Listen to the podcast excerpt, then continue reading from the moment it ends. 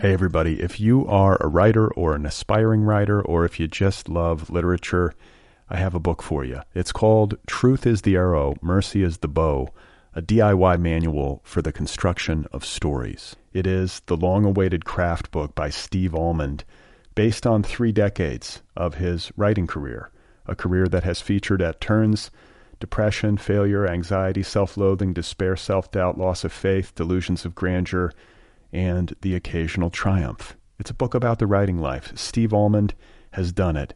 He has embraced it, the full catastrophe, and he has lived to tell about it. The Boston Globe says, quote, This isn't just a book about writing, it's a book about honesty. And Richard Russo calls it, quote, one of the best books on writing I've ever read. It's also the funniest by a country mile. Once again, it's called Truth is the Arrow, Mercy is the Bow, a DIY manual for the construction of stories by Steve Almond, available from Zando. Go get your copy right now, wherever you buy books. Hey guys, today's episode is brought to you by Graywolf Press, publisher of Barn 8, the new novel by Deb Olin Unferth. Barn 8 is uh, Vegan's Ocean 11. It stars a million chickens. It's about a group of washed up radicals trying to find redemption by attempting the most ambitious heist in animal liberation history. This is a wry and brilliant novel, painstakingly researched and daringly imaginative.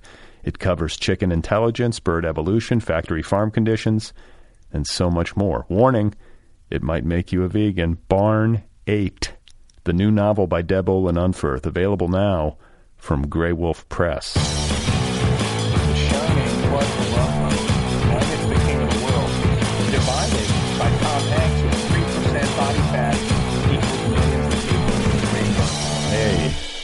Hey, what's going on, everybody? How are you? I'm Brad Listi.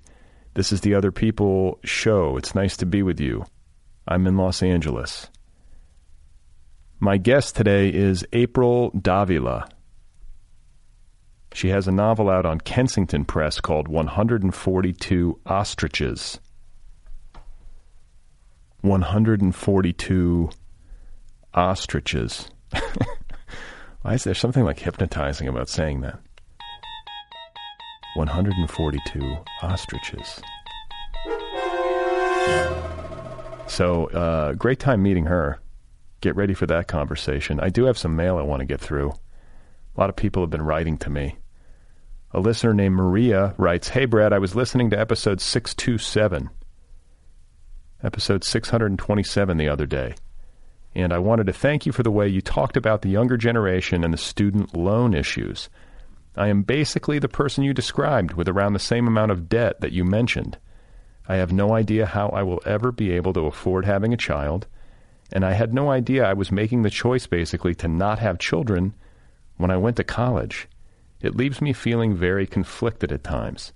I would not want to have a child until I was in a good place with my finances, but I have no idea if that will ever happen, and even if it does, it will most likely be because my parents die. And if that happens, I can't help but think I'll be too old to have a child. In general, it's a very scary thing to think about. I just really wanted to thank you for the way you talked about the issue. It made me feel seen and heard in a way that I don't always when these issues are discussed. Hope you're doing well. Thanks for the show. Signed, Maria. Well, thank you, Maria. That's a lovely note, and I'm glad that uh, what I said resonated. I'm, you know, I'm just. Uh, I'm just starting, I think, in some ways to fully wrap my head around, you know, what uh, younger people are up against, including my own children.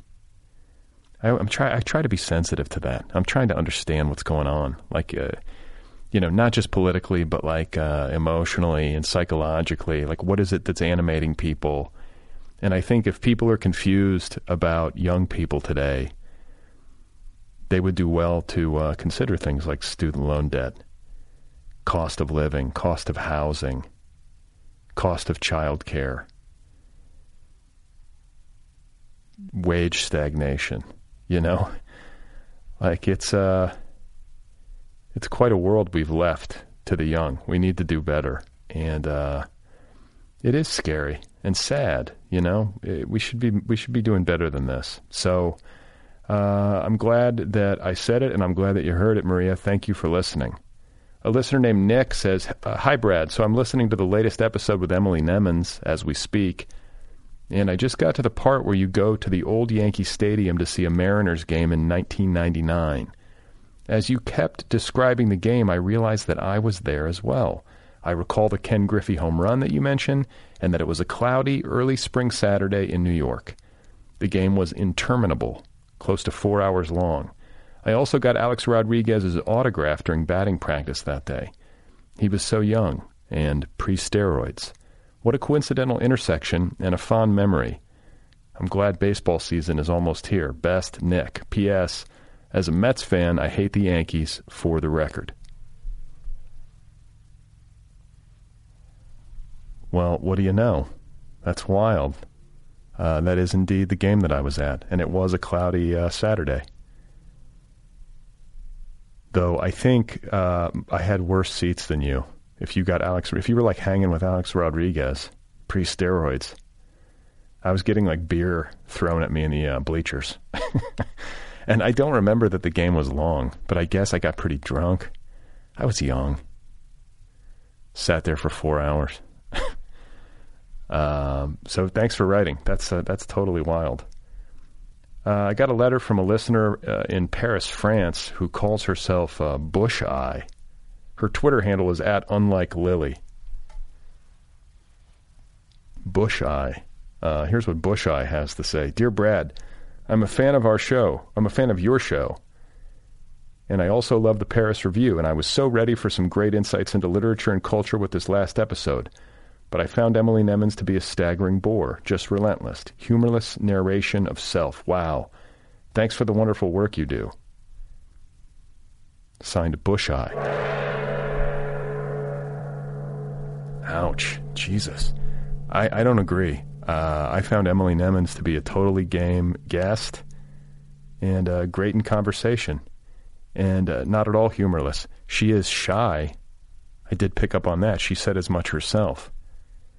But uh, you know, if you found the interview to be boring, uh, and uh, as you put it, like relentless, humorless narration of self, then I have to take the lion's share of the responsibility. I'm the host of the show. She was just answering my questions. I was asking her about herself. I got to defend uh, Emily here. A listener named Matt writes Brad, your interview with Emily Nemens talking baseball was one of the more enjoyable podcasts you've put out. Shooting the shit about our fading national pastime was extremely refreshing, considering most of your conversations veer into politics, which is just tired and depressing at this point. Also, you seem to be in a pretty good mood for this podcast, which is awesome. But I also enjoy the cranky version of you ranting against technology and society while shaking your fist against or shaking your fist at the sky. Can you please put out a supplemental podcast so I can get my fix? Signed Matt. Yeah, I like talking about baseball. I like I like when I talk about stuff that I don't normally talk about. I also like talking about podcasts eh, or uh, podcasts, politics, and I uh, will push back that it is tired. I do think it's depressing, but I don't think it's tired. I think you got to keep talking about it. I don't know what else we're going to do. What do we just all shut up and not talk about it? Let it just unfold? Let the powers that be do what they will? I've I've said this before, but you know, when I was growing up, or you know, over the years, I've heard people say, you know, you should never talk politics, you should never talk religion, you should never talk money, and I disagree entirely. I think we should talk about all of these things more. Got to deal with shit. You got to confront it. You got to work through the pain.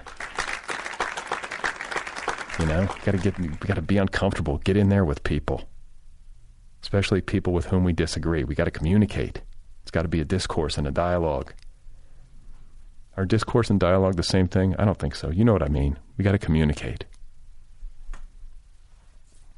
I also find it interesting that you thought that I was in a good mood for this podcast, which uh, I certainly was. I think I'm in a good mood for most of these interviews. I guess I do have a cranky side. Maybe my baseline mood, like good mood, is just on a lower register than the average person. And this visual of me shaking my fist at the sky, I don't know. Kind of, that mean, I guess that means I'm old. Only old men shake their fist at the sky, right? It's never a young man. Damn.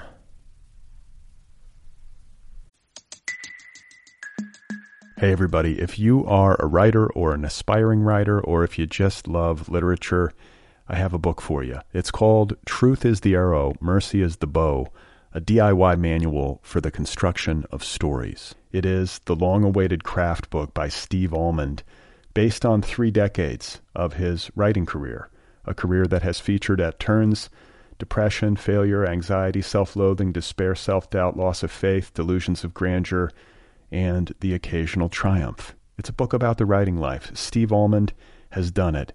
He has embraced it, the full catastrophe, and he has lived to tell about it. The Boston Globe says, quote, This isn't just a book about writing, it's a book about honesty.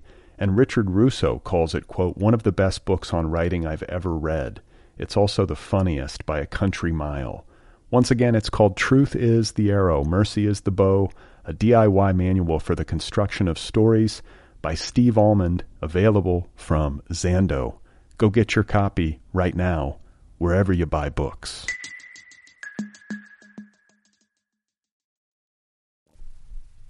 My guest today is uh, April Davila. Her new novel from Kensington Press is called 142 Ostriches. Say it with me now 142 Ostriches. Really enjoyed meeting her, and I hope you like the conversation. Here she is, folks. This is April Davila. My mom was an illustrator. She actually illustrated most of the wine labels that came out of Sonoma County in the 80s. Really? Yeah. So like, what are some? Would, would I know any of them? Oh, I don't think any of them are still in circulation, but I have. We have like in the family, we have collections of them. My um, my mom did the Harvest Fair poster up. There's a Harvest Fair every year for the all the wine sellers. They do a big wine tasting. She did the poster for that. Um, so grew up very much in the wine industry. Yeah, like, so your family, like, your mother was illustrating for it. Was your dad like working in wine? Oh or- no, my dad was a helicopter pilot. Oh. He he wasn't around when I was little. He was flying all over the place. So he was in Saudi Arabia, he was in Alaska. I mean, my parents divorced when I was 8, but like my memory of them together is not really past like age 2 or 3. It's very foggy because he just wasn't around. Was he military? He started as military. He started as a helicopter pilot in Vietnam. Okay. Um, he did lift out. So he had the very scary job of flying into the hot zones, lifting out the people who were bleeding and trying to get them Oh back Yeah. alive. So Yeah. he was very fortunate to survive that, but not without his scars. So Like PTSD and stuff. yeah, some really hard stuff that it took him a while to deal with. So um, That's- mean- he kind of felt like he always had to be on the move. So he would just always take jobs in different parts of the world. And um, yeah, it wasn't until like 99 he fell in love with this woman who's now my stepmom and, and he's like we got a i got a job in the south pacific let's go and she's like no Yeah. maybe you stay here and we get you some help and so he did he got some therapy and settled in Ah. changed his life Isn't it interesting how we respond to uh, trauma and difficulty and suffering? Everybody's got their own way, I guess. But like, Yeah. it's just interesting that your dad's like, just got to keep moving. Just Yeah. gonna keep out trying to outrun this thing. Yeah. Gonna go to Tahiti. yeah Maybe it's not. Maybe the problem isn't in Tahiti. Yeah. Yeah. And he took job. I mean, we spent, my sister and I, two summers in the South Pacific where he was working at the Air Force Base in um, the Marshall Islands on this tiny island called Kwajalein, which was kind of a trip. There's definitely a story there, but um, I always swore I'd never write a memoir. So I have to reconcile that before anything. Why? It's too messy. Yeah, I'm trying to write one right now, and it's like, I'm like, how do I do it in a way that's funny? yeah, that's the thing, right? You, because life has humor, but then the things we're drawn to write about are not necessarily funny in and of themselves. And so, how do you balance those and still find a through line of a narrative that would make it interesting for anyone to read? Plus, it's all bullshit. And it's all bullshit. I don't remember anything. I have the worst memory. I just have these stories I tell myself about who I think I am. Yeah. That's kind of what my book is now becoming about. It's just like Yeah. I think this is all bullshit. See, I think that's interesting. That I would read. okay. I, I read memoirs. They're not uh, usually first on my list, but a book like that, By the way, I'm so easily suggestible. I'm like, okay, that's what it is now. It's your fault now. I would read it. okay. Yeah. So, uh, but you had that's interesting. So a little bit itinerant summers with dad in far flung locations. Yeah. Like where else? Any any place else besides? That was really the only place we spent any extended time. Um, How, how do you even get there? Oh, uh, we went by military cargo plane, which is a trip because I'd only ever been on a plane once or twice at that point. But military cargo plane, there's no windows, so it's, there's like three passenger seats with their backs kind of against the wall of where the pilot sits. Yeah, I've seen those on movies. Yeah, and you're basically just staring at cargo. And there was this is pre iPad, pre iPhone. There was like, I mean, I brought a book, but it was Right. like 12 hours of just staring at cargo. Oh my god, It was a long trip. In my memory, it was a very long trip. All right. Are there soldiers on board and stuff? No, it was just like cargo, Cargo. and the pilot. There was no flight attendants. There were no snacks. Nothing. Nothing. Is there a bathroom? There must have been. Yeah. Yeah. Okay. Again, my memory is terrible. They just like I- open a hatch. Just like good luck. Let her rip. Um, well, that's interesting. So then Santa Rosa, growing up, your mom is basically single momming yeah. and yeah. illustrating. and an illustrator and an artist very much in her own right. She was a painter. Um, she's since moved into sculpture. She's a sculptor now. oh, cool. Yeah. I'm always fascinated by people who sculpt. It's a whole different art form. Yeah. Because you have to like walk around it. And you have to get the stuff, and Yeah. it's messy. Doesn't transport easily. What is she? What kind? What's her medium? Like, Uh, is she works in paper clay, which is an interesting. It's actually, as clay goes, it's one of the lighter weight clays. Um, and she likes it because you can fire it multiple times. Like if you fire it and you add something to it, you can fire it again. Um, Wait, wait, okay. So wait, you fire it, meaning it, it hardens, yes, but then you can f- add something to it, meaning like more paper clay or another yeah, another something, and then more paper clay usually. and then fire it again, and then it won't affect the original Right. glaze or whatever. I'm Well, so and she doesn't even work with glaze. Uh, she, for a while, she was playing with um, like actual fire. She would fire them in pits at the beach and like throw different things into the fire because the smoke would color the clay in interesting ways. It's called pit firing. Um, that seems apropos for somebody from Santa Rosa, right? uh, yeah. Uh, With the fires. I mean, I don't mean to. oh, oh, if you mean, oh, yeah, all of that happened. So most of my family has moved away from Santa Rosa, but I have a lot of friends who are still there. And the stories they told about those fires were just crazy. yeah, no, it was no joke. Yeah. Um, but the your mom and uh, family moved away. Yeah, everyone, in fact, everyone has left California at this point. We're the last ones still here. Where are they at? Dad moved to northern Idaho with my stepmom, and they're just living the beautiful retired life. And um, my mom, actually, my mom just moved back to Oakland. She was up in Washington State with my sister for a few years, and then decided it was too cold for her. She um, she works out of the garage, and so with the clay and the wet and the cold, it was like her hands were just always frozen. She's Yeah. I have to go back to California now. What uh, What is your sister doing up in Washington? She's an acupuncturist. Okay, None of so- us have normal jobs. No, you have like a groovy, like kind of uh, this like Northern California seems like like a good like like a fertile place for people who like to sculpt and do acupuncture and write yeah. books. Yeah. Uh, but it was obviously encouraged. I mean, if your mom is a Yeah. is an illustrator, she's not going to be too put off by you like saying that you like books and Yeah, absolutely. Well, excuse me. Um, even my dad, who not necessarily an artist, but in, in retirement, has written now two memoirs about his times flying in Vietnam and then in uh, Laos Oh, for really? Air America. yeah. Published? Uh, self-published, but he's done really well with them. I mean, Yeah. he sold like over five thousand copies of his first book. Just going to reunions and just like trading twenties for books, just like selling them like hotcakes. It was interesting. it's impressive. Well, but those stories need to be told. I mean, Yeah. like I think, uh, especially the people who lived through it, as opposed to like the reporters who are you know, embedded or whatever it is. Yeah. Though I should say that the Vietnam War seems unique, at least in my media memory of it, for how much access, like unfettered access, the media had. Like well, the it seemed like that you- technology was better too. That was like the first time. I don't know, you could like carry a camera, right? I, I don't know too much about it, but it seems like the equipment was more accessible. Did you ever see the Ken Burns documentary on Vietnam? No, I, you know, I have this weird kind of aversion. Yeah, it's pretty Vietnam intense. stuff. It's pretty intense, Yeah. but the footage, like the the archival footage and the newsreel and the on the ground footage is extraordinary. Yeah, it's kind of terrifying. Yeah, And then I think about my dad living through that, and I think that's the aversion. I just It's too real. Too much. Yeah. You think so? Like you're never going to go there writing about it. Doesn't like No. because I mean it would have to it would have to occupy a certain portion of your imagination because it's so central to his identity. Certainly. Um, But the interesting thing about it is that where it ties to my dad's identity is the reason he wasn't around.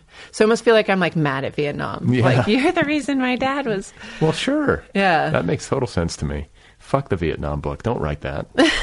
It's a I'd terrible love to go there with my dad someday, but no, not no Yeah. again. I had a friend who uh, his dad was a pilot in Vietnam, and I just remember playing in his basement when I was a young young boy in uh, suburban Milwaukee, and his like uh, helicopter pilot helmet Oh, wow. was in the basement. He had like his, I think his nickname was like Roadrunner, Uh-huh. and he had like a cartoon painting of the Roadrunner on the side of it. You know, Classic. yeah.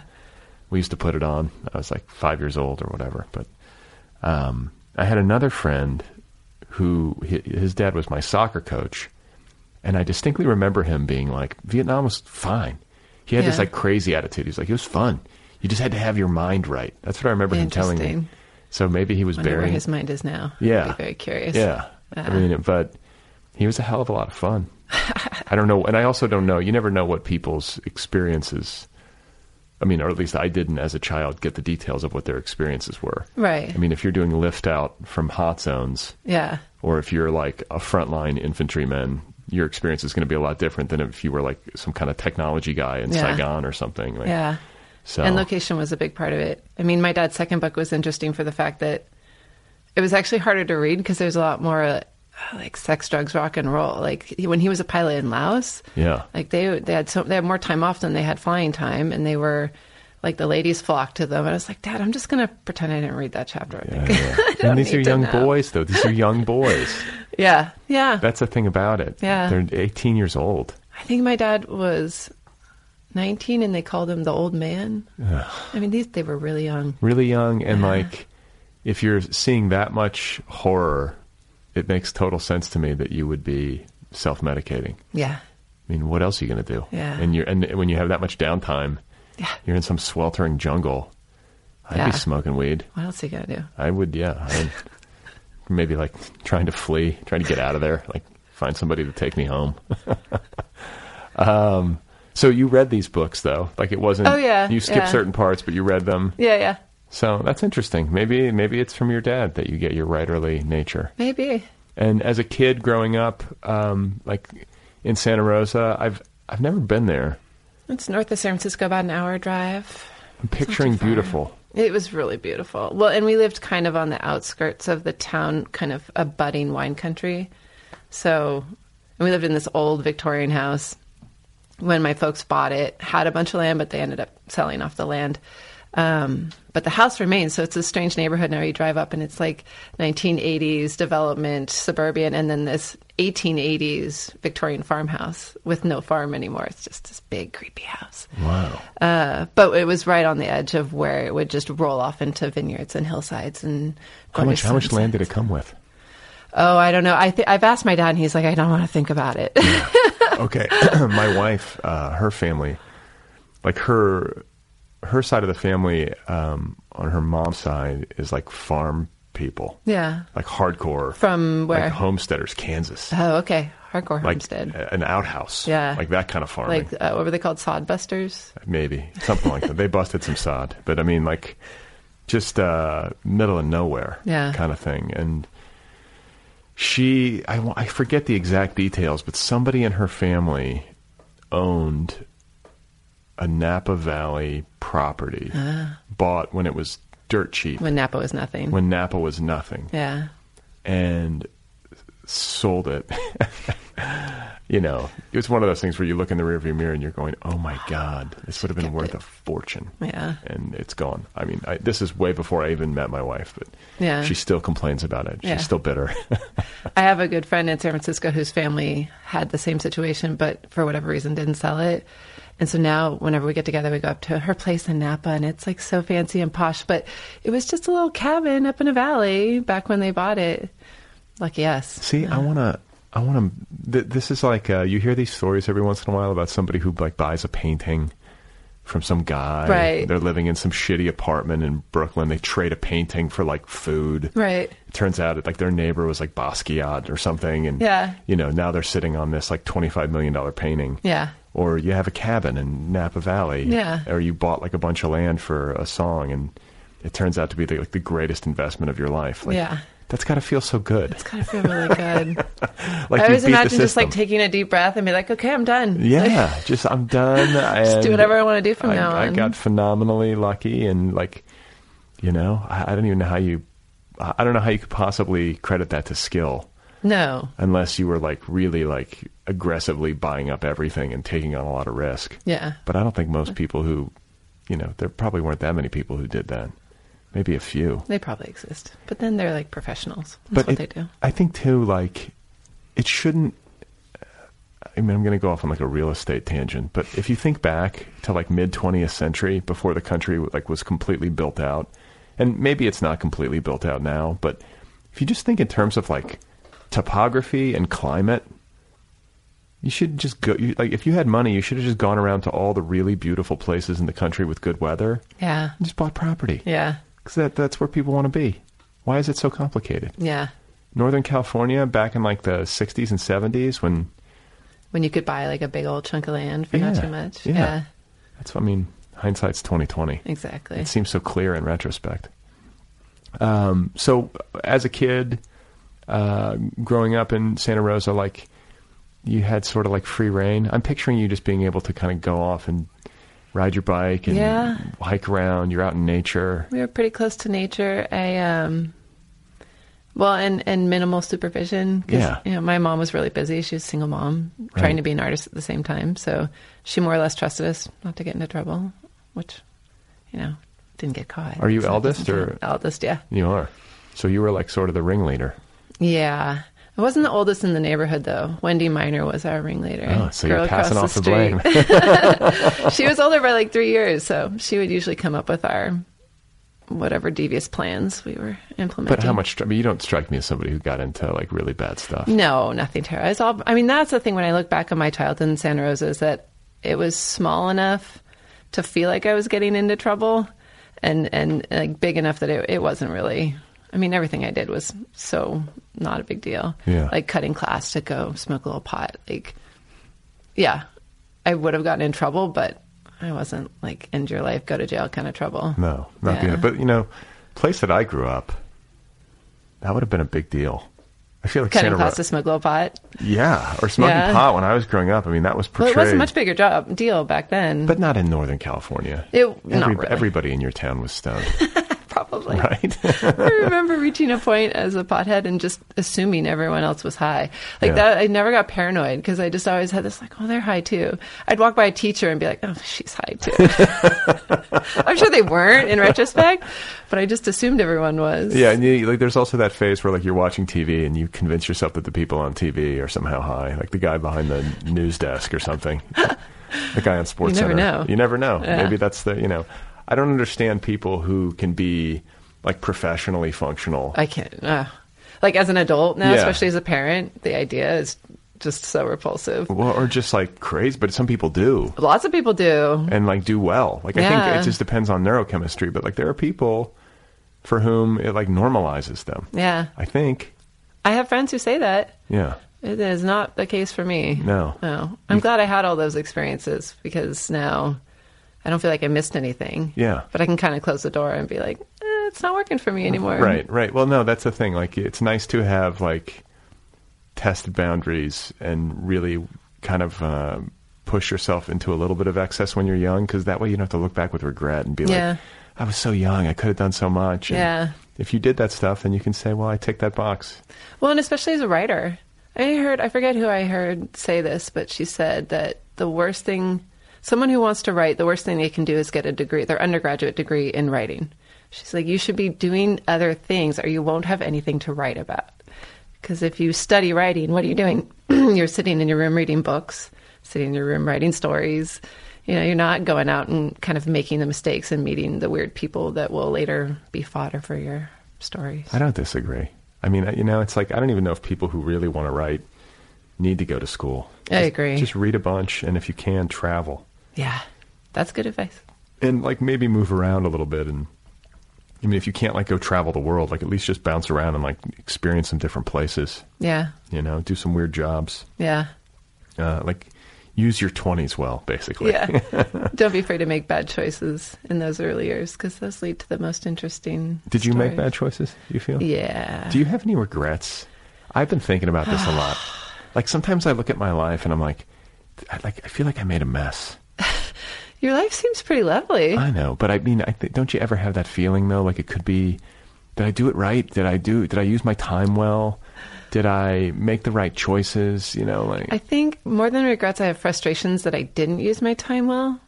Um, but I can't regret anything because I'm really happy with where I am. And I think I couldn't be here if I didn't do all that other stuff. right. But I do, I do get frustrations of like, you know, I'm 42 and I'm publishing my first book, and I always kind of knew I wanted to write. What was I waiting for? I could have started writing 10 years ago, You were waiting, 20 years ago. waiting to be forty-two. I guess. I guess. Yeah, I think one of the things that I have the most anxiety about on a consistent basis is whether or not I'm using my time well. Yeah. That's what I, I'm Because there's so little of it. there's so little of it and i'm like uh, you know like i just have this like i can sometimes feel myself like tightening and getting uh, anxious because i'm like you know it feels like there's a almost infinite choice in a certain way and i don't want to fuck it up Yeah. i want to make the right calls Yeah. like you have to like i think i feel like sometimes people in their lives who i don't know wind up with a place in napa That was luck. They, I know, but they buy that cabin. They had to buy that cabin. That's true. They had to take that risk. Like, Yeah. like those kinds of decisions. Like some people, are they making lucky decisions, or are they just like better decision makers than the rest of us? That's a good question. I feel like so much comes down to gut, too. I don't know how much gut is just a different word for luck, but I've definitely made some calls in my life where I wasn't like people around me were like, "Are you sure you're doing the right thing?" And I was like, "It just feels like this is the right thing," and then it, I was right. So I feel like if you listen, like the gut is a, is very telling. I have the same thing when you talk about you know the, our limited time and how we spend it. Having kids, I think, compl- or complicates it because I want to be with my kids. But I also I could write so much more if I ignored them. But then when I'm hanging out with them, I just I get this feeling in my gut of like, oh, this is actually right where I want to be right now. Right. And I'll get to the writing and it'll be there, but the kids won't always be here. And so having those moments with them. So going with the gut, that's that's where I land. I need to, yeah, but I mean, you have to be tuned into it. Yeah. Got to have like, I feel like, uh, like I'm reading this book, this memoir by uh, Marina Abramović, and she's constantly having these like magical experiences where she's like, I saw, you know, I, I'm making this up, but she's like, I saw, I looked up at the sky just as I was wondering what I should do, and like suddenly like a bird flew over my head, and like I was like, oh my god, and it was a vulture, you know, whatever it is, and she's constantly having this, and I'm like, I never have this. I don't have anything. I don't have like that. magical experiences. Yeah. Am- I Well, closed but off? I don't believe in magic either, so that's probably the first step to having magical experiences.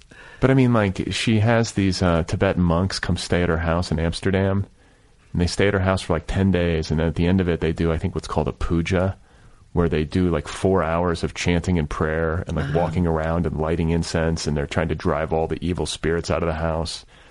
And like an hour after they left, her uh, tenant, she had a tenant on one floor of this like high, you know, it's one of those tall uh, Amsterdam Yeah, uh, kind the of leany ones. Yeah, yeah.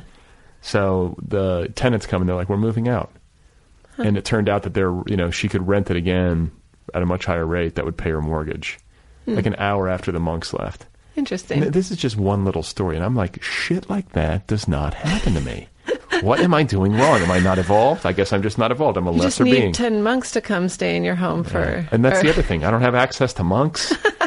Where does one get monks these what kind of life am I living? I need to get out and engage with the world more or something. But it does like make me feel anxious on a certain level. And then I'm like, I shouldn't compare myself Yeah.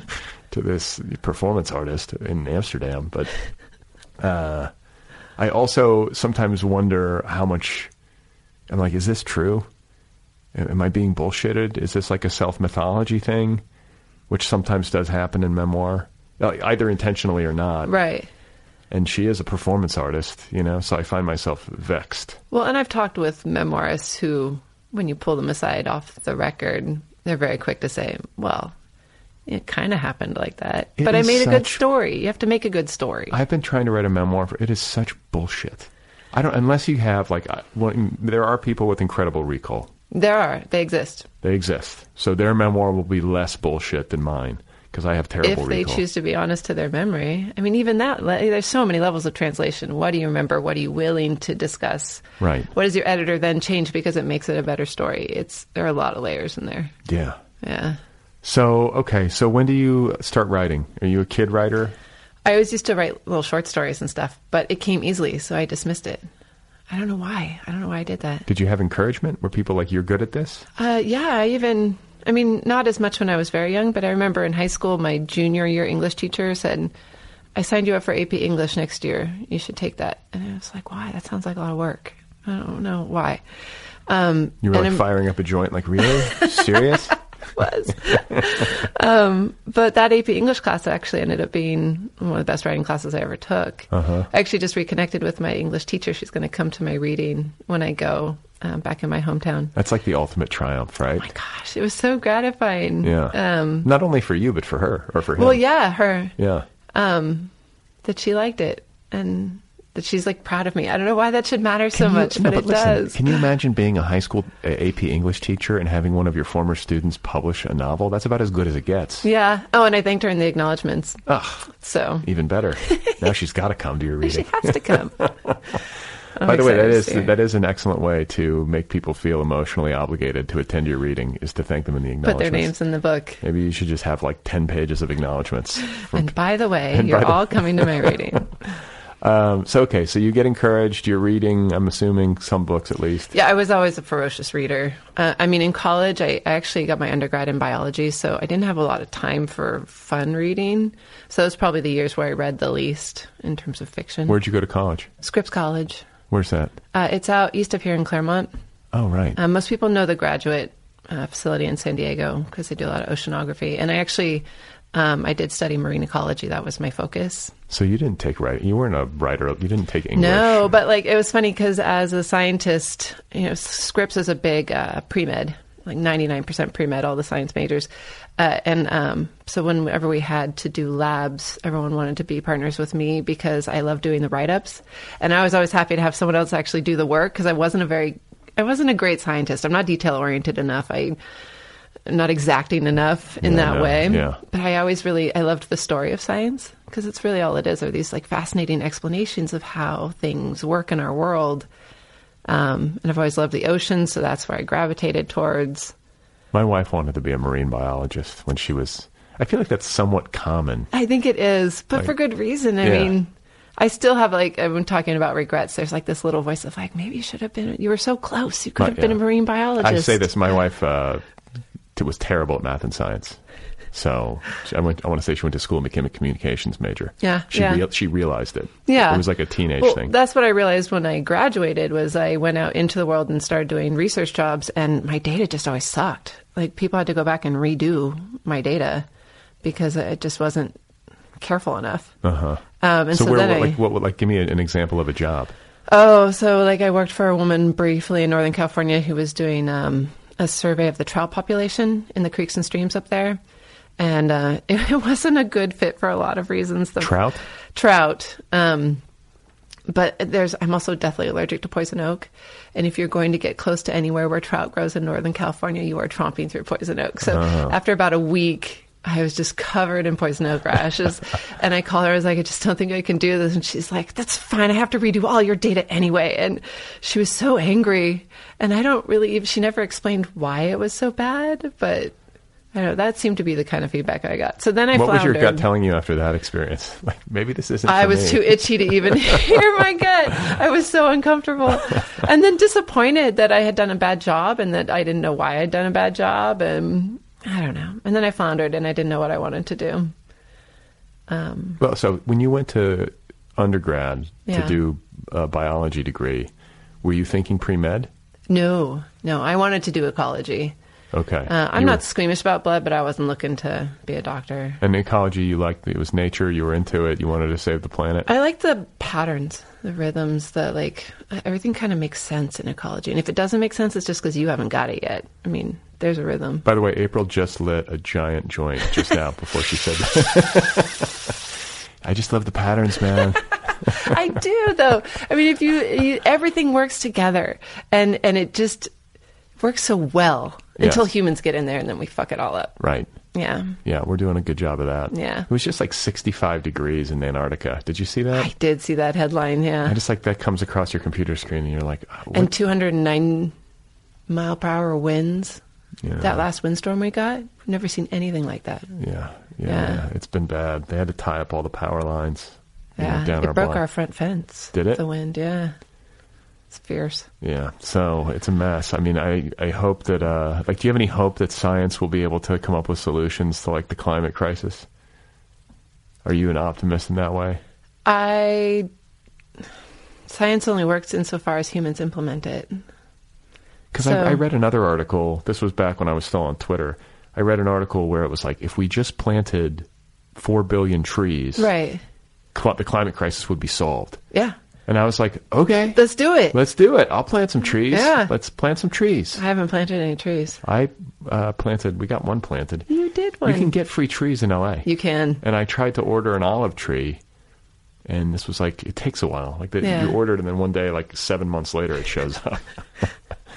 um, but I think like, and I don't know how much validity there is to this four billion, or I don't even know if it's four billion. It was some big number. I remember huge- that. Yeah. So, if this is real, why are we not talking about it?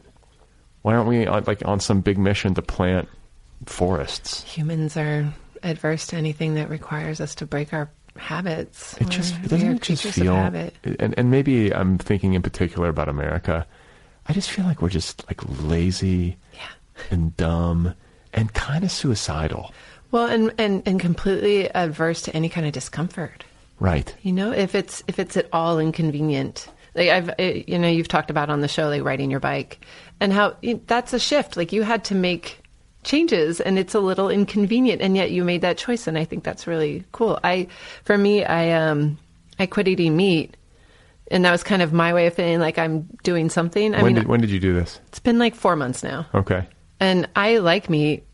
I don't have any problem like emotionally or sociologically with meat, but I just felt like it was something it was my way of being a little bit uncomfortable to kind of walk my own talk of like wait, Yeah. so we all have to get a little uncomfortable. I'm glad to hear that because I I couldn't agree more. And I don't know, you know, I don't I don't mean to sound preachy because I'm not trying to say that everybody should do exactly what I should do, but we all have to do something. we have to do something. You can't just like sit there in a status quo manner or continue to live your life in a status quo manner and expect that everybody else should be making Right. the changes. we all like to say, "Oh, we need to do this," but we mean everybody else. We don't mean Yeah. us. and and then there's also a part of me that's like, wow, I'm really like retreating in some ways from like normal society. like I don't eat meat. I sold my car. I ride a bike around Los Angeles. uh, uh, like I'm not on any social media anymore. It's awesome though. I'm just like fuck it all. I don't want to participate in Yeah. this. I, I, I'm I- I'm- close to getting rid of the car, but I, I really like my car. I, I have narrowed my radius down to like a two mile radius. Like I take the kid to school. I take the car to grocery shop because I don't want to carry everything home. But Right. I, you know, I mean, it's that's like- my next step. you have to you have to um, be practical. Like we do have a car. Yeah. It's like the car that we use to truck the kids around, just like you. But we don't have two cars anymore. Yeah, And maybe you know it's entirely possible that my work situation could suddenly shift, and I'll have to, you know, I'm trying. So far, I've been able to do it on a bike yeah, and on the train, but it like it is a little strange going to like a work meeting, and you're like a little sweaty, and you're like, Yeah. "Hey guys," like, and they're like, "How did you get here?" And it's like in Culver City. You know, I'm Ah. like, like I rode the bike to the train, and they're just like, "Wow," yeah, and like then I think people sort of think you're weird. yeah. But you're also kind of planting a seed with that I- that it's possible, I hope and I think that is, I think that's really cool, actually. you got to be the change you wish to see in the world. April. Exactly, exactly. I don't know. You know, I don't know what to do. I was, you know, I think too, like when it comes to social injustice or like the political climate, like broadly speaking, that we find ourselves in, like I feel like everybody's sort of waiting for somebody to take care of it. Yeah. Like, oh, the institution, oh, the House, oh, the impeachment, oh, the this, the that. And I'm like, I'm starting to believe like the only way it's going to change is if like people are out in the streets in mass in a way that is unprecedented in our modern history. Well, it's out in the streets, but it's also like we were saying with these smaller changes that, that if you know that Twitter's not good for you, get off Twitter. Yeah. Quit being a slave. Yeah. Quit making those guys money off of your brain. Um, but it's like, I don't know, you know, people have to earn a living. So it's not like, you know, people have day jobs and it's like, how do you suddenly like, you know, fly to Washington and protest for a week? Or Right. How do you, you know, but you've just got to maybe do it locally, engage in civil acts of, uh, or civil disobedience and Do your research before you vote. do your research before you vote, all that stuff. But it just feels like a there's got to be a level of uh, engagement and sacrifice that is an inevitable part of the equation. And it almost seems like if you don't do it of your own volition, you're going to wind up doing it because you have no choice. Yeah. like at some point, the sacrifices are going to just like happen. Pushed on you. They're going to be pushed on you. Yeah. So Well, likely they'll be pushed on our kids. That's the bummer of it. Ah. Well, at least like you know, I can be weird dad with the bike, and they can be like, "Well, he tried." He tried. they will totally point at you, but it wasn't my dad. Um, okay, so you go to Scripps College. Yeah. How, how did you wind up at Scripps? I'm just curious. Like, did they Oh, just that's have? funny. You know, I almost didn't even apply anywhere else. And we went to visit it, and I was like, "This is the place." I just knew. it. I just knew that's where I was going to go. That gut. Yeah, that was gut. You just you showed up on campus and Yeah. like felt it. My mom made me apply to two other schools as like backups, but I no, I got in. I went. I had a great experience. It- you just majored in the wrong thing. Basically. I majored in the wrong thing, and all the signs were there. I struggled in my science classes. I aced my humanities. I like, why wasn't I? If I had been able to step outside of myself and be like, "Hey, you're really good at this other stuff, and you enjoy it, and it's easy. Why are you forcing this science thing?"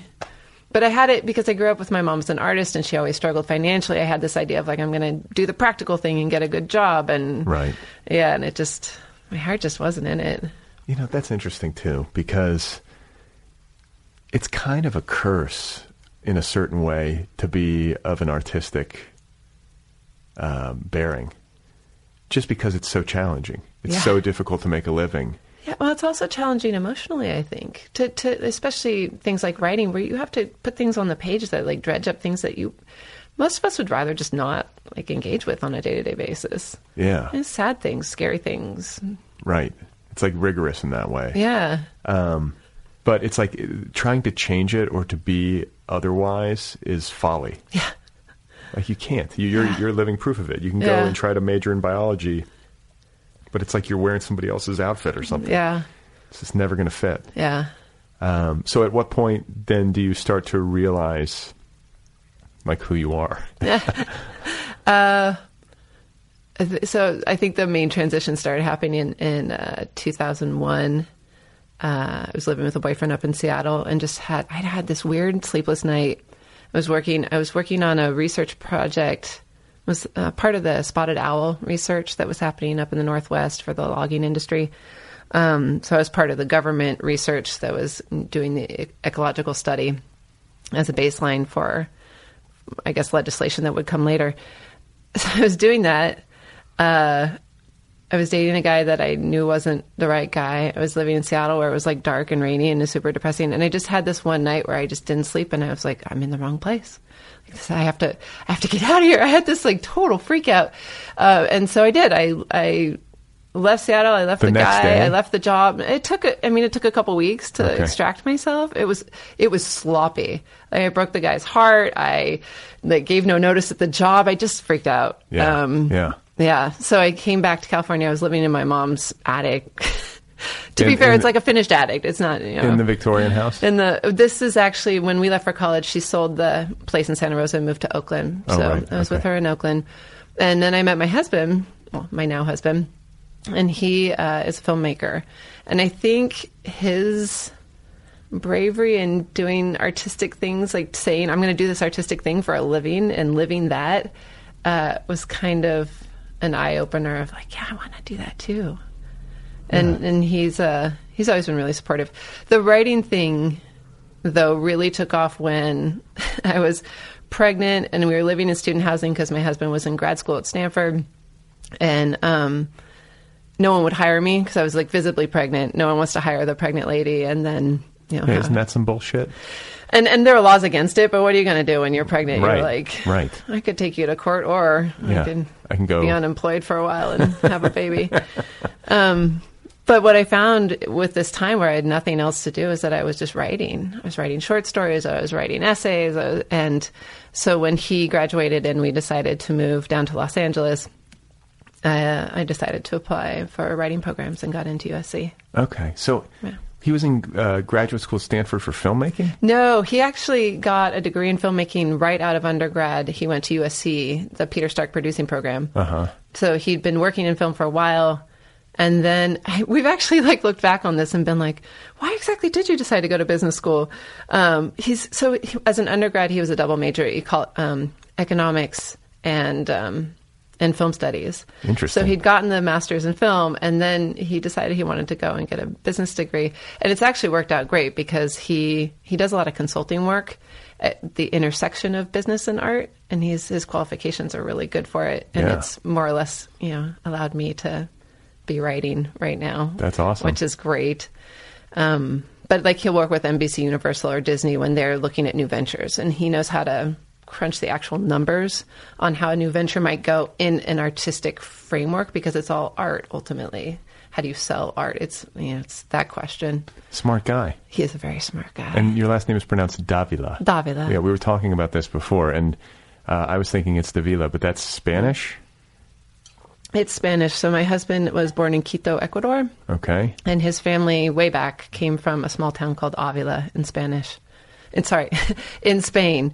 So in Spanish, they were Avila, and then when they left Avila, they were de Avila. I've been to Spanish twice. You've been to Spanish time. Yeah, It's nice over there. it is. It's Yeah. beautiful. So, so like of Avila, Of Avila. So Oh, yeah. de Avila became Davila. Davila. Yeah. And you guys met in Oakland?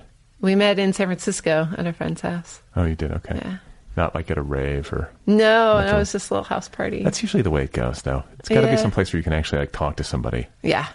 Yeah. Though I guess there are always exceptions to every rule. Well, and what's funny is that we'd cross paths lots of times before that night. We've like gone back and done the math of like you were there and you were there, and um, never noticed each other until that night. like at parties.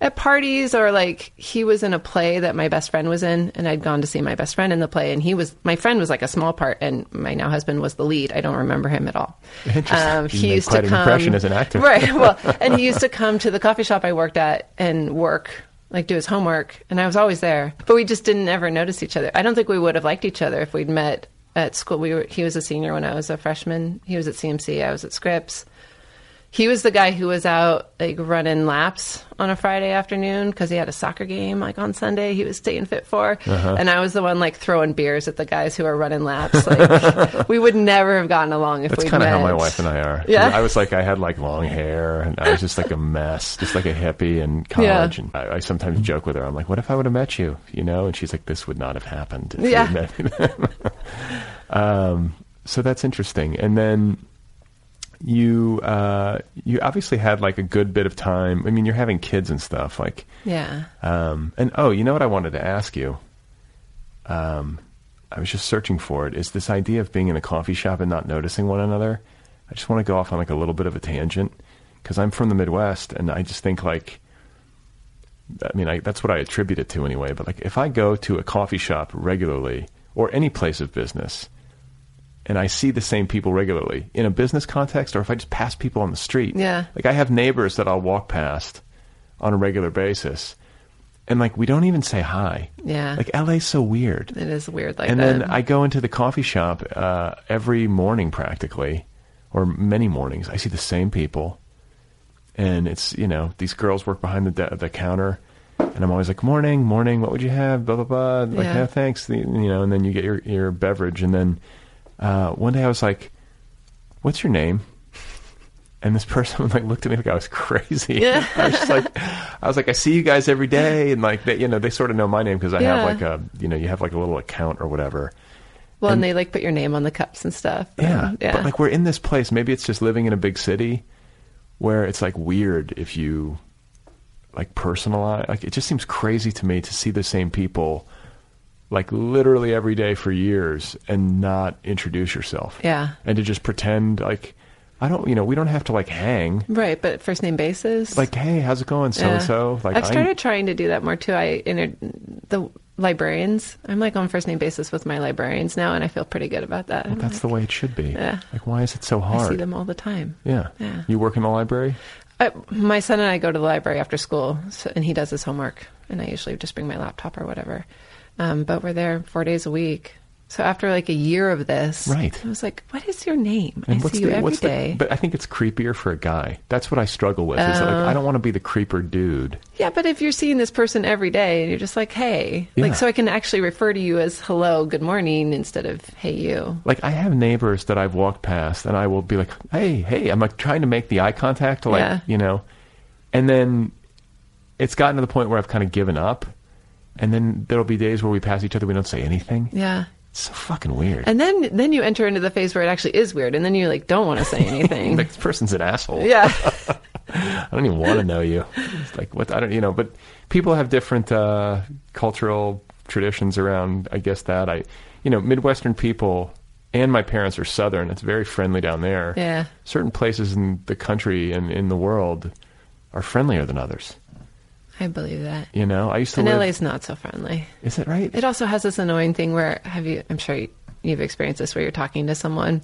I find it happens a lot at school events. You're like talking with another parent and they're kind of looking over your shoulder to see if someone more important has like walked into the room. or they're yeah, they're just checking out. Like I'm just like, and like the thing, I, you know, uh, I feel like I could write like an entire essay about this, like the social interactions of adults and maybe parents, like adult, but certain like you, you hit a certain age, you know, your mid 30s into your 40s, and um, especially because of the demands on your time that family places, but also work.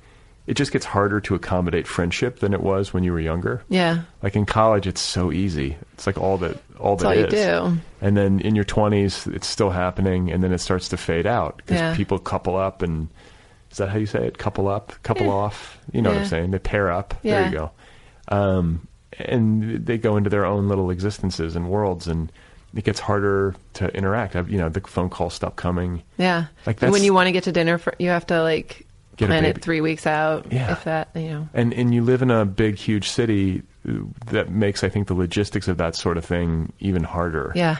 and so i think people j- just sort of give up and they think i'm talking Well- to this person and nothing's ever going to come of it I think I've tried to change my mindset around it in that you can't really be close on an everyday basis with people who aren't near you, physically speaking.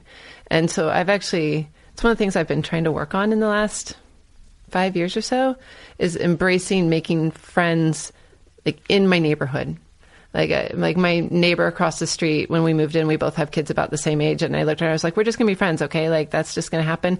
She comes, she works from home too. So she comes over and we do like yoga at lunchtime together and like trying, because it's just, you need people that you see every day. We need that as humans. We who, need wait, to who like, calls the poses Oh, we have this little um, app that we do. Oh, okay. It's like a half hour routine. There's four different versions of it, and we just and we've done them so many times that we don't have to listen. We just we're basically we're just like talking and chatting and like getting some stretching in. it's awesome. I love it, and and it's that personal a- interaction, especially as writers. I feel like it's so easy to just you know hole up in your little cubby and not mm. look at anybody. And I think that's why a lot of us get really depressed because proven fact, like humans need to like look in each oh, other's eyes and have conversations. i just read this the other day that like human interaction and connectivity um, like lack of it is as bad as like smoking two packs a day it's like a it's like a it's like a leading indicator for Wow. mortality like Wow. if people are like social isolates Yeah.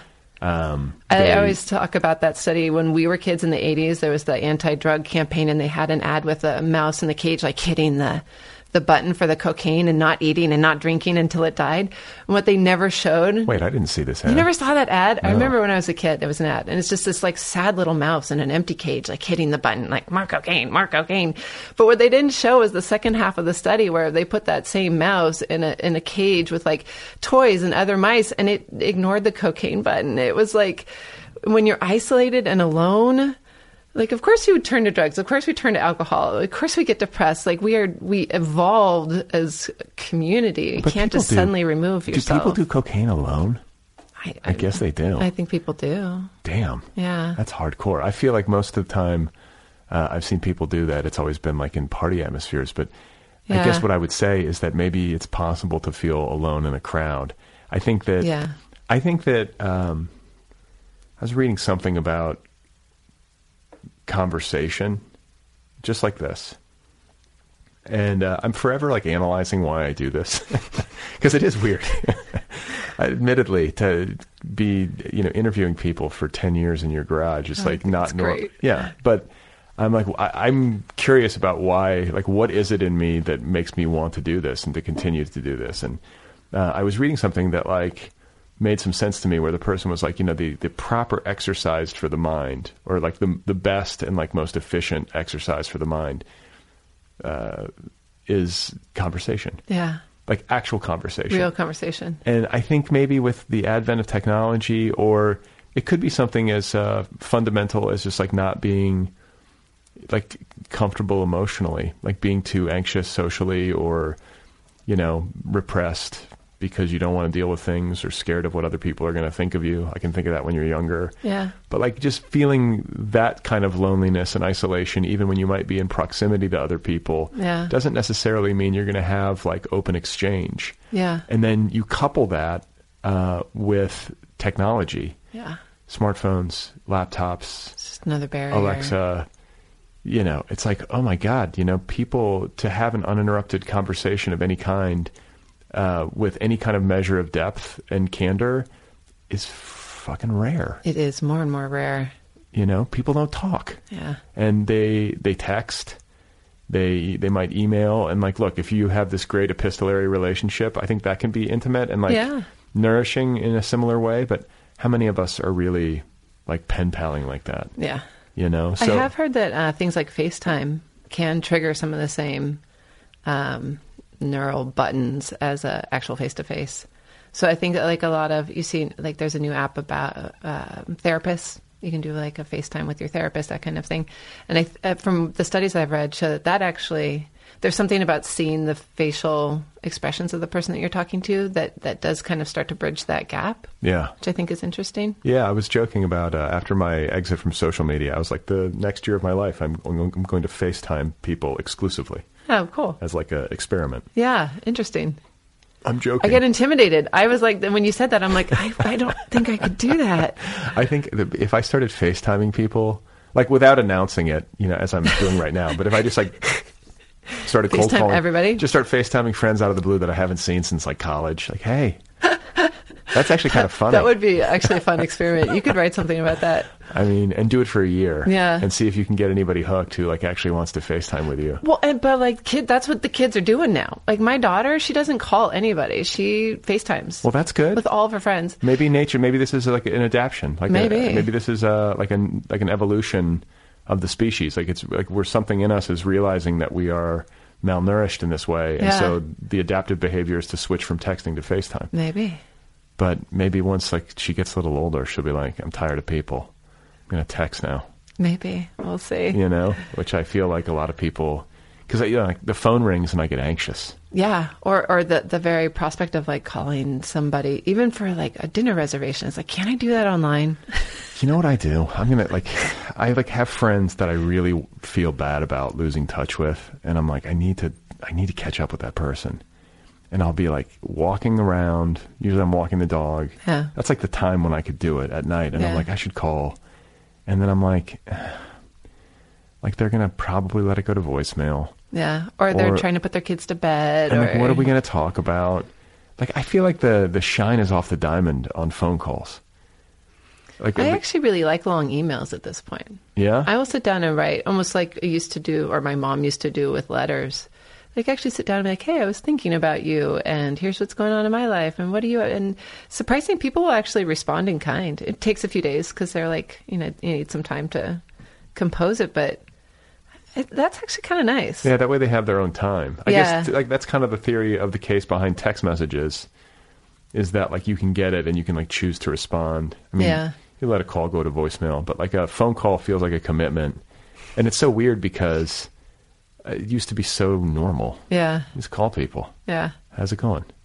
Like my parents are still like I think that generation They still have a landline, and Oh yeah. they love a phone call. How you doing? You know, and they always answer. Like they Yeah, never just yeah. like, oh, just let it go. They're, unless it's like a, it says like telemarketer. Right. But if it's like a person they know, they could be in the middle of like hosting a dinner party, and they'll be like, oh, hi, and they'll talk Yeah. for like ten minutes and then hang up. Yeah. It's crazy to me. But um, I was once told uh, that I was I like I once had a person be like, "You're good at the phone. Like you you know I, you're good at talking on the phone." I remember that. I've had people tell me that I'm not. Really? Like straight up. I'm I know I'm not because I, I when I can't see with someone's face, I always talk over them. Cuz it's that awkward thing where you both start talking at the same time. Every line of a phone conversation with me is like that. It's That's a lot of- so awkward. yeah, that's a lot of reason why uh, I don't like doing interviews over the transom. Yeah, that's why I was really glad I could actually come because the idea of doing a, a phone interview is kind of mortifying to me because I, I just I need I need facial cues. I need to Yeah. to be in the space. Otherwise, it just it's awkward and painful for everybody. Yeah. Well, I'm thinking back, and it's like, wow, maybe I'm good at being on the phone. I'm missing like this is what I'm talented at. Well, I've listened to a lot of your interviews, and if you do do some of them over the phone, I can't tell the difference. So you must be. Well, the sound quality. This was, you know, every once in a while I'll do one. Usually it's like a book club author, but Ah. I, I much prefer having people in here. Yeah, makes sense. I think it's like a better, it's just a better experience all around, and it's better sound. You know, so um, take me to the point in time where you started working on your book. Because like we're we're covering like a lot of time. You're 42 now, Yeah. and you said it earlier, so I'm not like No, outing no, you. I Um, some people are funny about some their people age. are weird about it. Yeah, Yeah, I don't care, but um, I respect the fact that some people don't like that stuff to be public. But anyway, um, you you know you come out of college, you do this science thing for a bit, you decide it's not for you, you flounder in your mother's attic, you meet your husband, you get married, you get pre- it sounds like you got pregnant because he was in student housing. Um, well, so he went back to grad school later. Oh, okay. So we actually we got married in 2004. My daughter came 2007. Okay, Um, so yeah, for I guess that like seven years. In terms of career, I wasn't sure what I wanted to do, and so going back to grad school to study writing, and for me, I felt like it was important. I had a lot of people who made, I think, is a very valid argument that you don't have to go to school for writing. I think that's absolutely true, but for me, because my training was as a scientist and all my writing was just kind of off the cuff. Um, I wanted some formal training in it, and more than that, I wanted the two years to just kind of set aside to practice writing. Uh, so that was a great experience. I wrote the first draft of the novel. and you went to USC, I went to USC, and the M- MPW. MPW, the now defunct. yes. So you were there towards the end. I was. Yeah, I think it folded just a couple years after I graduated. Got in under the wire. Yeah, I had a good group there. A lot of us who uh, came out of that group that are publishing things. Uh, like Amy Meyerson was a friend of mine. We continued to be in a writing group after that. Her second book is coming out in May. Um, Eric Brock, Brian McGacken. There's just there are a lot of us who are in that cohort. It was a good group. Um, but that was when I wrote. You had to write a draft of a novel to graduate you only had to have a hundred, hundred pages, I think it was. So it wasn't a complete novel, but it, it was a totally different story. It's like almost not even the same novel. I just had this instinct of like, I want to write a novel. And so I just started writing and it was just a hot mess. I mean, I got the hundred pages done, but it took me a long time to kind of figure out what I wanted to say. Yeah, So I I just kind of kept rewriting it and rewriting it and, rewriting, and, and so many times. Yeah, you're preaching to the choir here. It takes a while. But It that's, takes I a think that's while. I think that's just normal. Yeah. And I think that's just called especially for a first novel. I think like Right. now I, I actually am almost done with the draft of my second novel already because I just I had this sense of like I knew what I wanted it to be. I understand the theme. Like it just all kind of came together in my head. But this first one, I just wanted to write, so I just started writing. No outline, no ideas, no. Does anybody really read those theses? Like when you Oh, graduate? I hope not. God. Right? you bind them up, you hand them in. I don't think anybody even looks at them. They're like, okay, Yeah. she got the page count. Yeah, page counts there. Like flipping through. Yeah. Okay, yeah, 100 pages. Totally different story. But it was a good two years. It was a very good two years. You got the space to do your thing. You met some other writers. Met some other writers, had some good mentors. Janet Fitch was one of my teachers there, and she continued to be a mentor afterwards. She's been great. Um, and then I was pregnant when I graduated with my son. So that got a little messy. like in terms of being able to write? yes. Oh, or the childbirth itself? well, all it was a rough pregnancy. I was on bed rest for like three months, and then and then he had a really rough start. So it just it was very rough six months.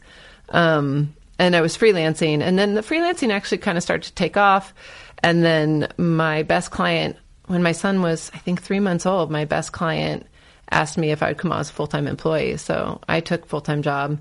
My husband quit his job, and he did some indie filmmaking. So we've kind of had this very fortuitous balance where you know when I was in grad school he was working at NBC and then I took a marketing PR job and he quit his job and did like his indie artistic dream stuff and then when I was ready to just run my car into a wall because I was hating my job so much, uh, he got this consulting work came up, and so I was able to quit and finish the novel. And right. so it's been a really good partnership in that way. That's awesome. You Yeah. know, and it's like kind of what it takes. You have to find the you have to find the time somehow. Yeah, well, that whole time I was getting up at 5 a.m. to write before the kids woke up, and I mean, like you, like you need any more distractions when you have like two kids under three, right? It's I just wasn't sleeping, Yeah.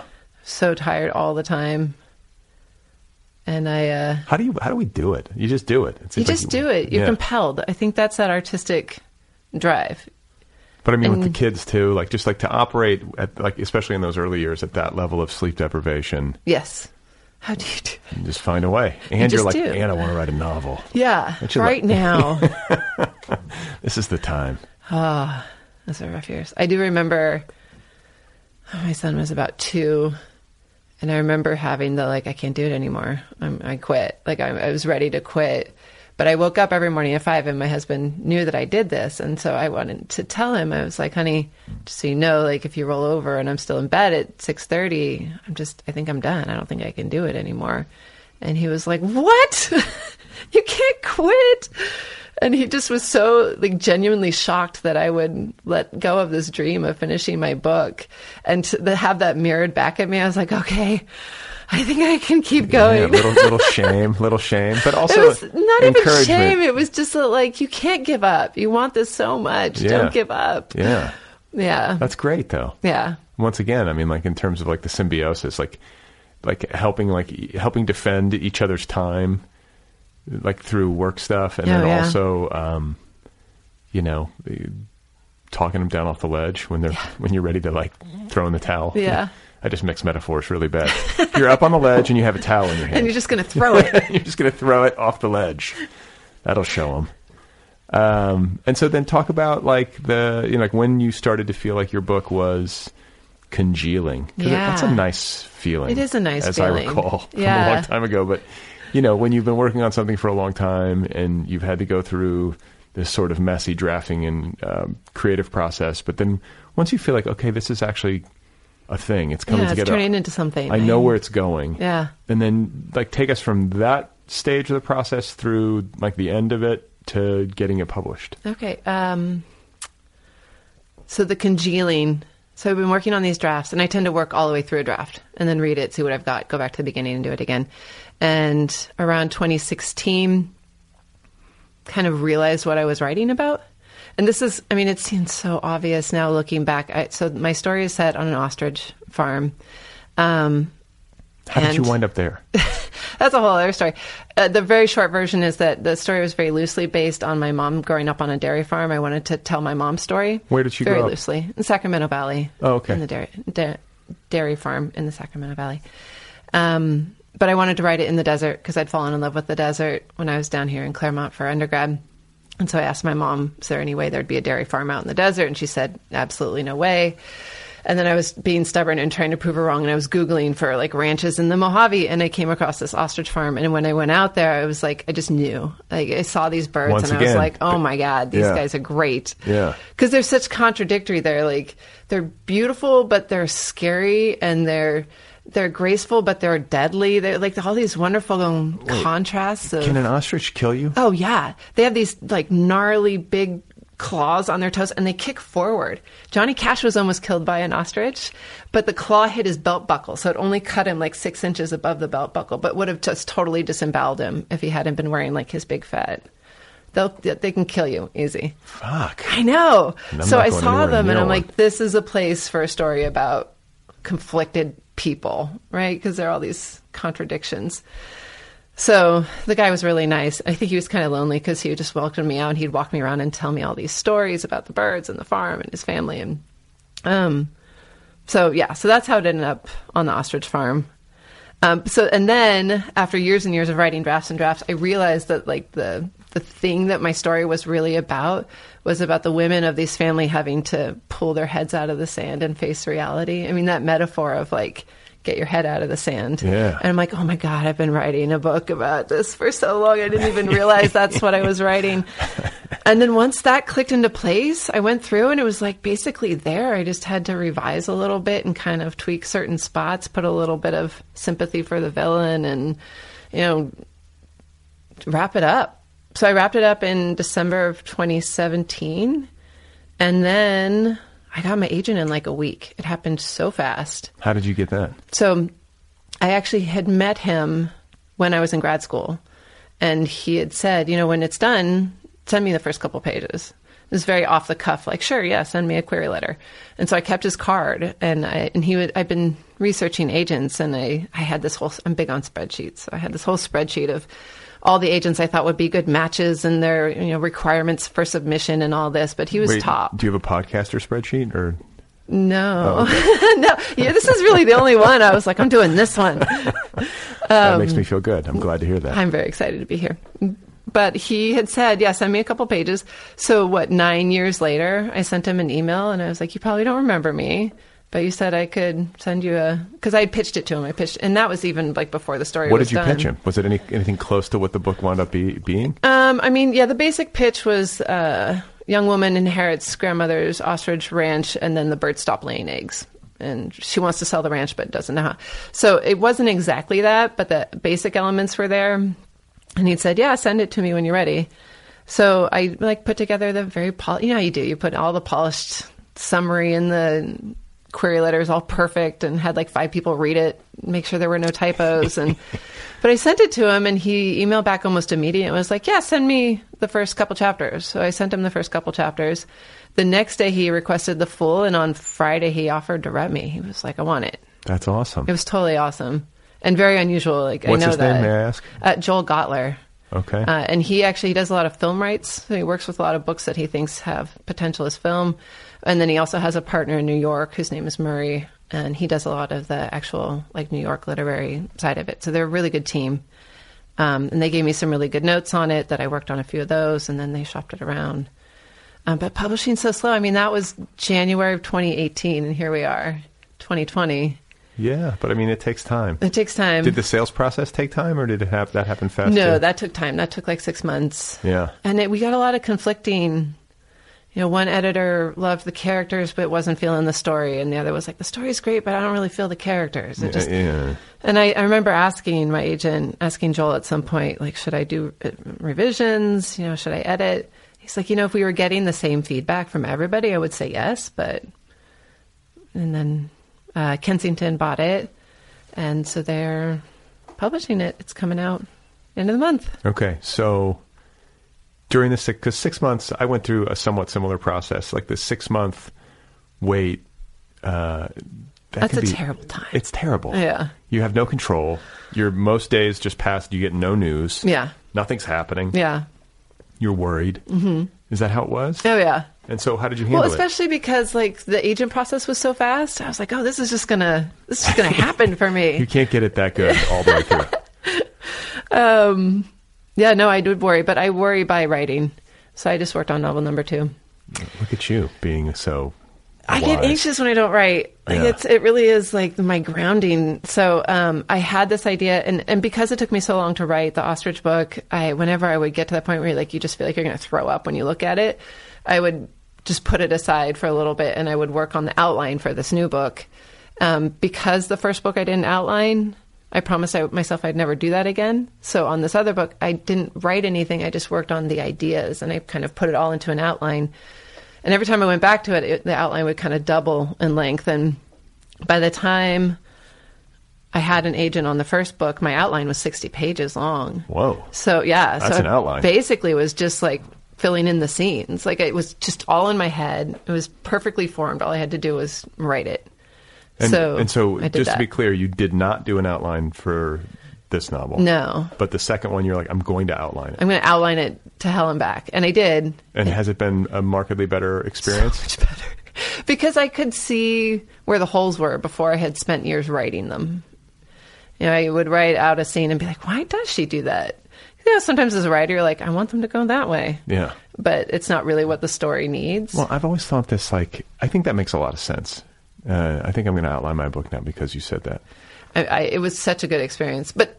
Then I started writing book number three without a single out- like page of outline. So who knows? Who knows? Who knows where it's all going to go? Well, but I the kind of the corollary that I'm um, drawing in my head is to um, is when filmmakers um, storyboard.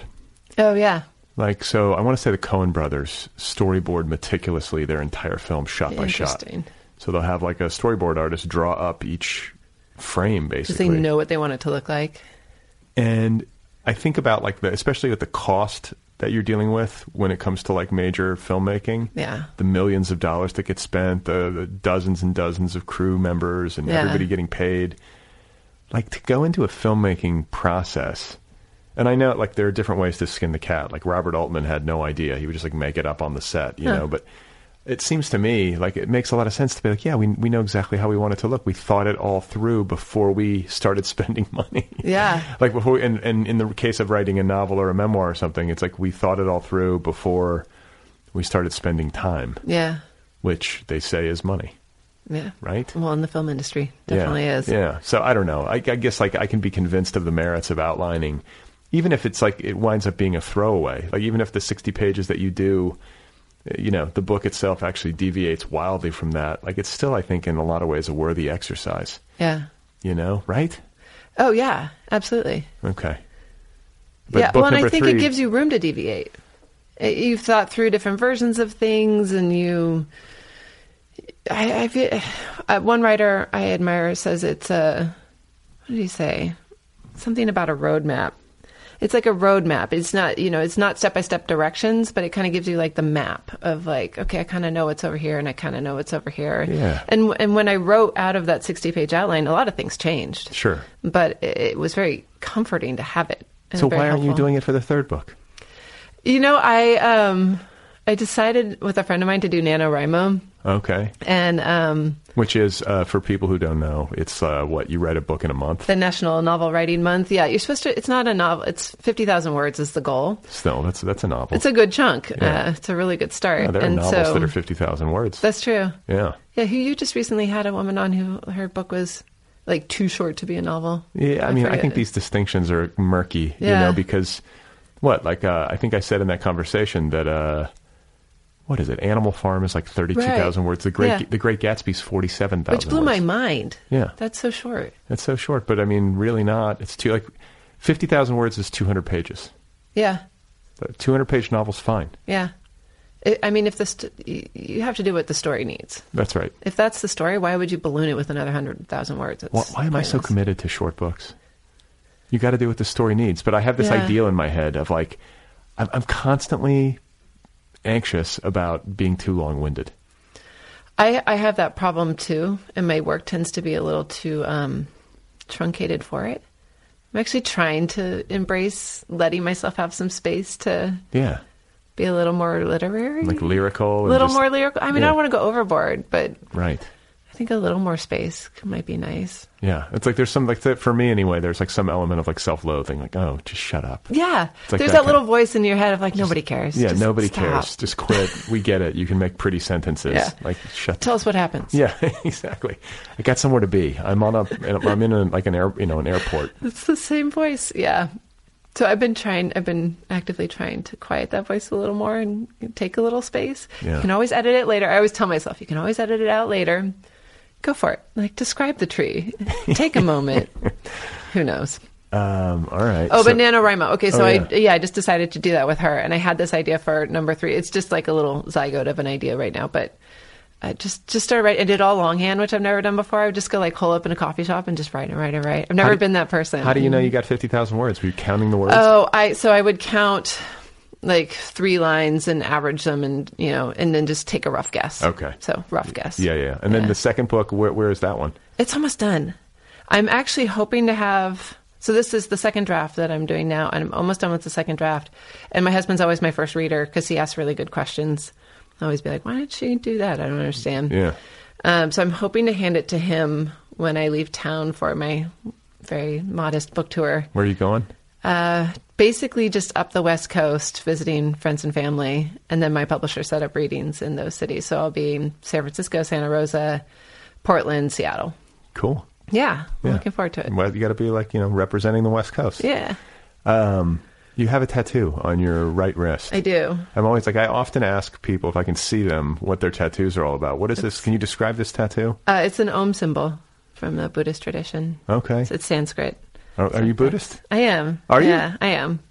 Like, how did you get into that? Um, I mean, I guess you're from Northern California. I'm from Northern California. I didn't grow up with it, but my husband and I went to a class. I, I don't know if you know about Spirit Rock Meditation Center. Yeah, sure. Up So in we- Northern California. Yeah, it's so beautiful up there. And when we were living in San Francisco, we went up there and took a class. And um, it's just kind of built since then. That would have been like 2002. Who did you take a class from? Oh, I don't even remember who that class was from. I do remember the first day long I did was with Jack Kornfield, who I like now know is like this huge name in Western meditation. And I was like, yeah, this guy seems nice. I like, had no idea what a what a big figure he was, but it was such a peaceful, wonderful experience. And what I've come to But how did you even get to like, let's go to Spirit Rock? oh, how did we? I don't even remember. I think I'd always been kind of curious. And you live in San Francisco. and we live in it's you know it's around it's there but then once it kind of and then did that experience was never really dedicated about a meditation practice and then kind of hit some tough times like five six years ago which actually come to think of it might have actually been spurred by the meditation class i took i took a class called the meaningful life which was a meditation class Yeah. but he um it was a very deep diving class. It was very, we were expected to meditate every day and then um, for 25 minutes. And then we would get together once a month and we would talk about like what it means to really kind of dig deep down into what's going on in your head and in your heart. And I just kind of, I don't know. And this is when I was working the job that I hated and just kind of came to that truth of like, I don't want to do this anymore. And I'm very unhappy. And when you can acknowledge that, it can kind of snowball on you. And all of a sudden, it seems even harder to go to work now that you've acknowledged that you hate it. And You're like, now I actually know how much I hate this. yes, So when you say tough times, like that's what it was? It was work stuff? It was work. Uh, it was family. I mean, um, going through stuff with. I mean, I mentioned that my son's birth was really hard, and there was a lot of stuff in his um, development when he was younger that was really tough, and just kind of felt like everything and very midlife crisisy. Like, just am I in the right place? What am I doing? I haven't finished my novel. I. Am, am, am I going through a midlife crisis? Because I'm I've been like this forever. I feel like I've been in a midlife crisis my whole fucking life. I don't know what to say to that. Does, uh, Um, do people? But can I mean, it like, be a midlife crisis if it's your whole life? I don't, I don't know. I don't know. You know, I'm like, but I just don't feel like I've ever really felt solid. Like, oh, like this is it.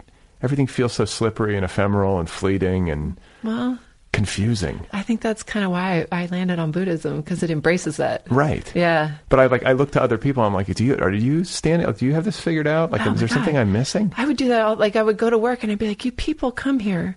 I mean, counting myself, I was there too. But we come here every day and we do this shit. Like, why are we? Why do?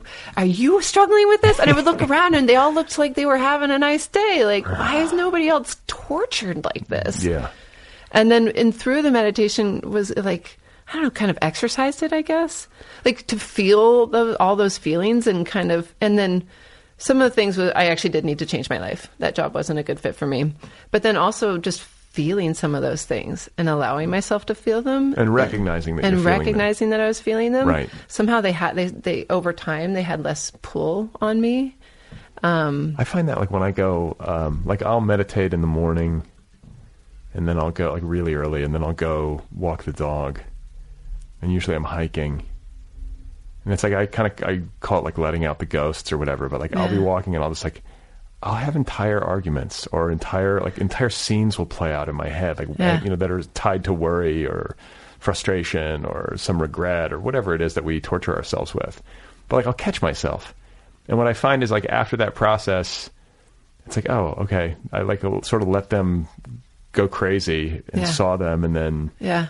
after that happens, it usually makes for a better day. Yeah. But it's a, it's astonishing to me Well, I think that that happens. at least in my experience, that that's a, a lot of what meditation is. Of like my head will just run off on these arguments you're never going to have, tragedies that are never going to happen, and then you can be like, "Oh, that was weird," yeah. and kind of come back to yourself. And I don't know.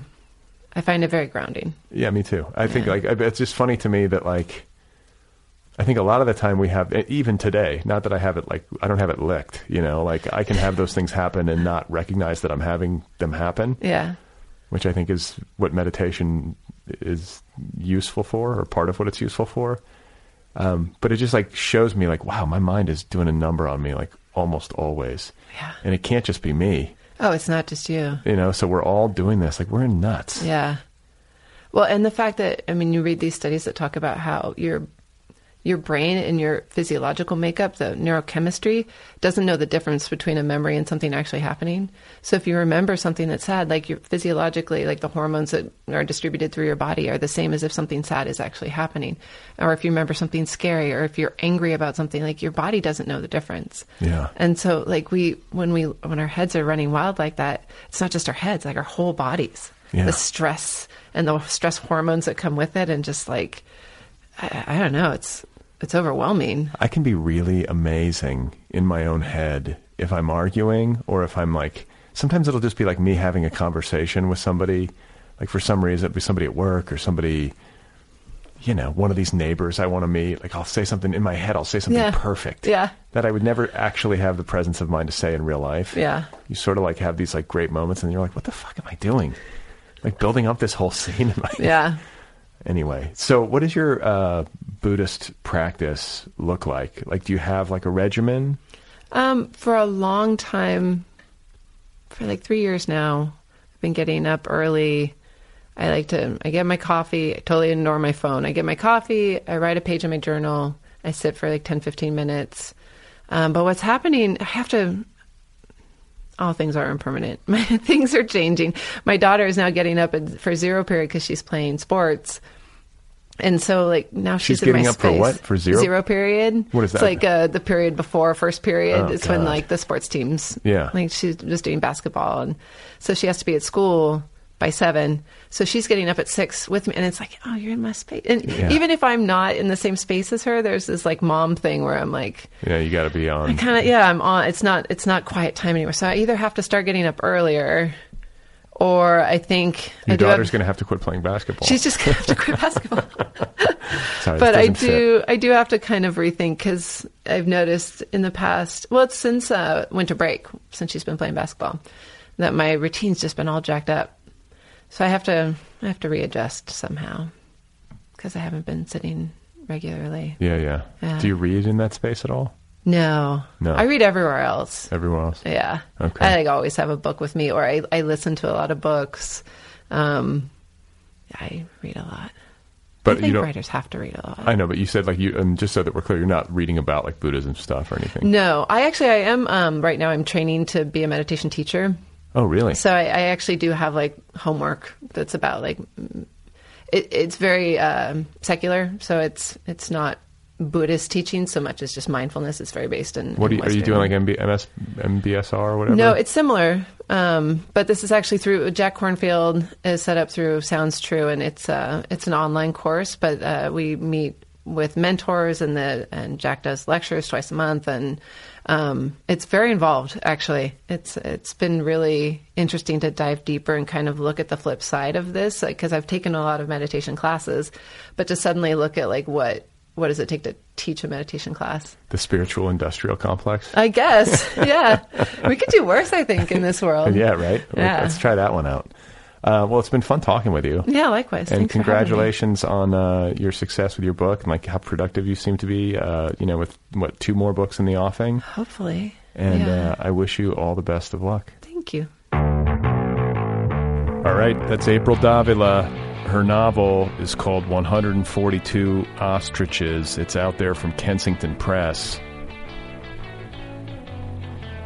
That was fun, right? Her website is aprildavila.com. She's on Facebook, she's on Instagram, she's on Pinterest, and uh, her Twitter handle is at April Davila. One more time, that novel is called 142 Ostriches. Go get your copy right now. Why not, right?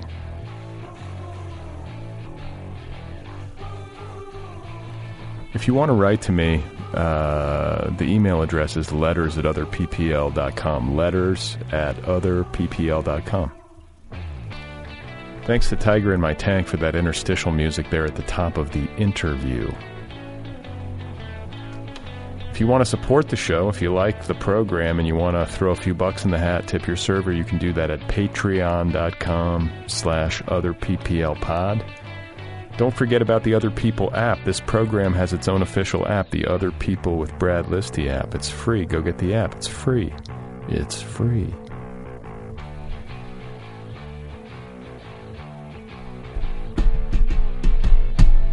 Uh, Erin Eileen Almond is coming up on Wednesday. What do you think about this? Another Sunday episode. I squeezed one in. I've just been doing a lot of interviews. I got a lot in the can. I want to try to like speed up the uh, the output. I can't promise you that I'll be able to do a Sunday episode every Sunday, but I'm just in one of these phases where it's happening. So can we just agree to that? So yeah, Erin Eileen Almond, who is uh, married to Steve Almond, who has been a guest on this program, she has a novel out. There's a funny story about how she wound up guesting on the show, and I'll uh, I'll share that with you on Wednesday. All right. Otherwise, you know, wash your fucking hands. Just constantly wash your hands while singing "Happy Birthday." twice. Dude, cough into your elbow.